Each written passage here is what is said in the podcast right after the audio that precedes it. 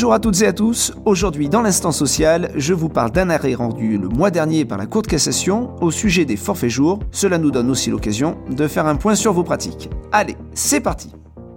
C'est l'histoire d'un salarié engagé comme vendeur puis promu 4 ans plus tard comme directeur de magasin. Avec ce changement de poste, il signe un avenant à son contrat de travail prévoyant une convention de forfait annuel en jours en application des dispositions prévues par la Convention collective nationale des commerces de détail non alimentaires.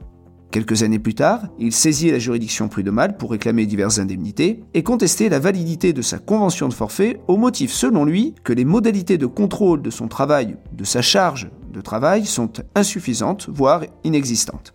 Le contexte est posé et certains peuvent déjà se demander euh, mais qu'est-ce qu'un forfait jour? Eh bien, c'est simple, c'est un mode d'organisation de la durée du travail qui permet d'apprécier la durée du travail du salarié sur un étalon journalier et non horaire. Autrement dit, le salarié doit travailler un certain nombre de jours dans l'année, peu important, ou presque, le nombre d'heures de travail accompli. Alors je dis presque car euh, on va pas exagérer non plus, un salarié en forfait jour ne peut pas travailler plus de 13 heures par jour, sans pause, pendant 6 jours, etc. etc.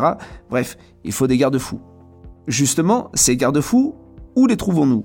Tout d'abord, il faut bien avoir à l'esprit que pour être mises en place, les conventions de forfait et jour doivent être prévues par un accord collectif, puis par une convention individuelle signée avec le salarié.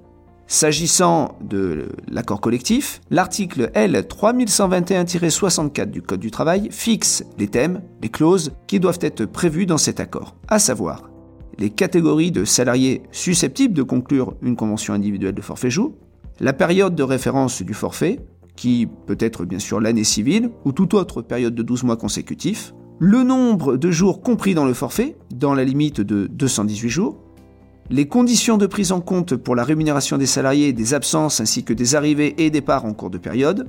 Enfin, les caractéristiques principales des conventions individuelles qui doivent notamment fixer le nombre de jours compris dans le forfait.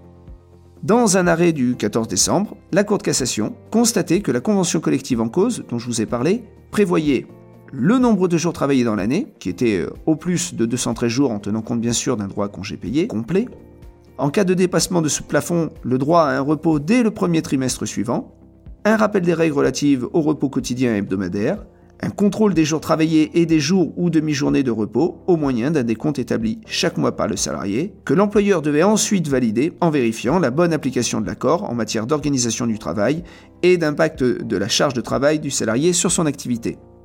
À la lecture de l'accord, on pourrait se dire que sur le papier, tout semble parfait. Le nombre de jours est bien fixé, il est même en deçà du plafond légal, il est prévu un contrôle des jours de travail et un suivi mensuel des temps de travail et de repos. Alors oui, certes, mais euh, en fait, l'analyse de l'accord collectif effectuée par la Cour de cassation a conduit à mettre en évidence qu'il manquait une partie des garde-fous dont je vous ai parlé. En effet, si vous prenez le deuxièmement de l'article L3123-64 du Code du travail, celui-ci prévoit que l'accord collectif doit également préciser les modalités selon lesquelles l'employeur assure l'évaluation et le suivi régulier de la charge de travail du salarié, les modalités selon lesquelles l'employeur et le salarié communiquent périodiquement sur la charge de travail du salarié, sur l'articulation entre son activité professionnelle et sa vie personnelle, sur sa rémunération, ainsi que sur l'organisation du travail dans l'entreprise. Enfin, les modalités selon lesquelles le salarié peut exercer son droit à la déconnexion. Bref, toutes ces dispositions ont pour objet, vous le comprenez, de concourir à la protection de la santé et de la sécurité des salariés en mettant en place un suivi effectif et régulier de la charge de travail. Concrètement, cela veut dire que l'accord collectif doit aller au-delà du simple suivi de l'activité du salarié, car ça ne permet pas de remédier en temps utile à d'éventuelles surcharges de travail. On comprend bien qu'avec un simple suivi, a posteriori, l'employeur ne peut être amené qu'à constater des dérives éventuelles une fois survenues. Du coup, les dispositions conventionnelles ne garantissent pas le respect de durée raisonnable de travail ainsi que de repos journalier et hebdomadaire. Si l'employeur veut pouvoir comme la loi l'impose, vérifier que la charge du travail du salarié est raisonnable et permet une bonne répartition dans le temps de son travail, il faut mettre en place des outils et des procédures adaptées. Dans l'affaire soumise à la Cour de cassation, celle-ci a estimé que l'accord n'instituait pas de suivi effectif et régulier permettant à l'employeur de remédier en temps utile à une charge de travail éventuellement incompatible avec une durée raisonnable. Les dispositions de l'accord n'étaient donc pas de nature à garantir que l'amplitude et la charge de travail restent raisonnables pour assurer dans le temps une bonne répartition du travail du salarié. Du coup, avec cette décision, on peut se demander ce que les partenaires sociaux auraient dû prévoir. Eh bien, par exemple, nous pouvons imaginer que l'accord aurait pu indiquer que le salarié puisse remplir un document prévisionnel d'activité sur le mois à venir, lequel aurait été contrôlé par son supérieur hiérarchique afin d'anticiper d'éventuelles surcharges.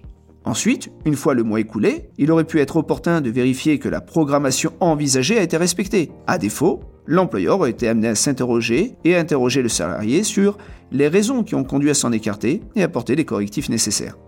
Finalement, pour bien comprendre la philosophie des exigences imposées aux accords, aux conventions de forfait en jour, il faut se dire que les employeurs doivent être dans une démarche d'anticipation et de contrôle régulier concernant la charge de travail des salariés en forfait jour. Il n'est pas possible d'attendre d'être au pied du mur pour constater a posteriori la réalisation de situations anormales.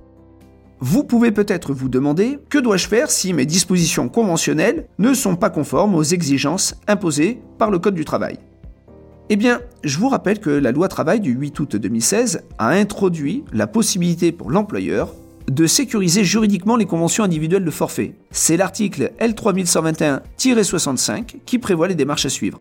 Ainsi, à défaut de stipulations conventionnelles relatives aux modalités d'évaluation et de suivi régulier de la charge de travail du salarié, une convention individuelle de forfait en jour peut malgré tout être valablement conclue si l'employeur, tout d'abord, établit un document de contrôle mentionnant la date et le nombre des journées ou demi-journées travaillées. Ce document peut être d'ailleurs établi par le salarié, mais toujours sous sa responsabilité. Deuxièmement, s'assurer que la charge de travail du salarié est compatible avec le respect des temps de repos quotidiens et hebdomadaires. Et enfin, en organisant une fois par an un entretien avec le salarié pour évoquer sa charge de travail, qui doit être raisonnable, je vous le rappelle, pour évoquer également l'organisation de son travail, l'articulation entre son activité professionnelle et sa vie privée, ainsi que sa rémunération.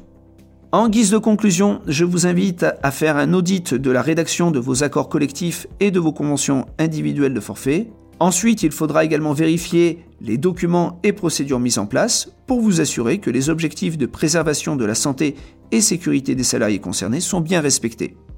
Dans ce domaine, comme dans tout ce qui touche au droit de la durée du travail, nous avons une forte expérience et expertise, alors n'hésitez pas à nous solliciter au besoin.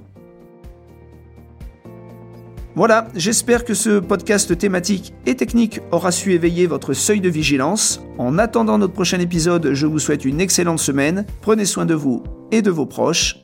À très bientôt.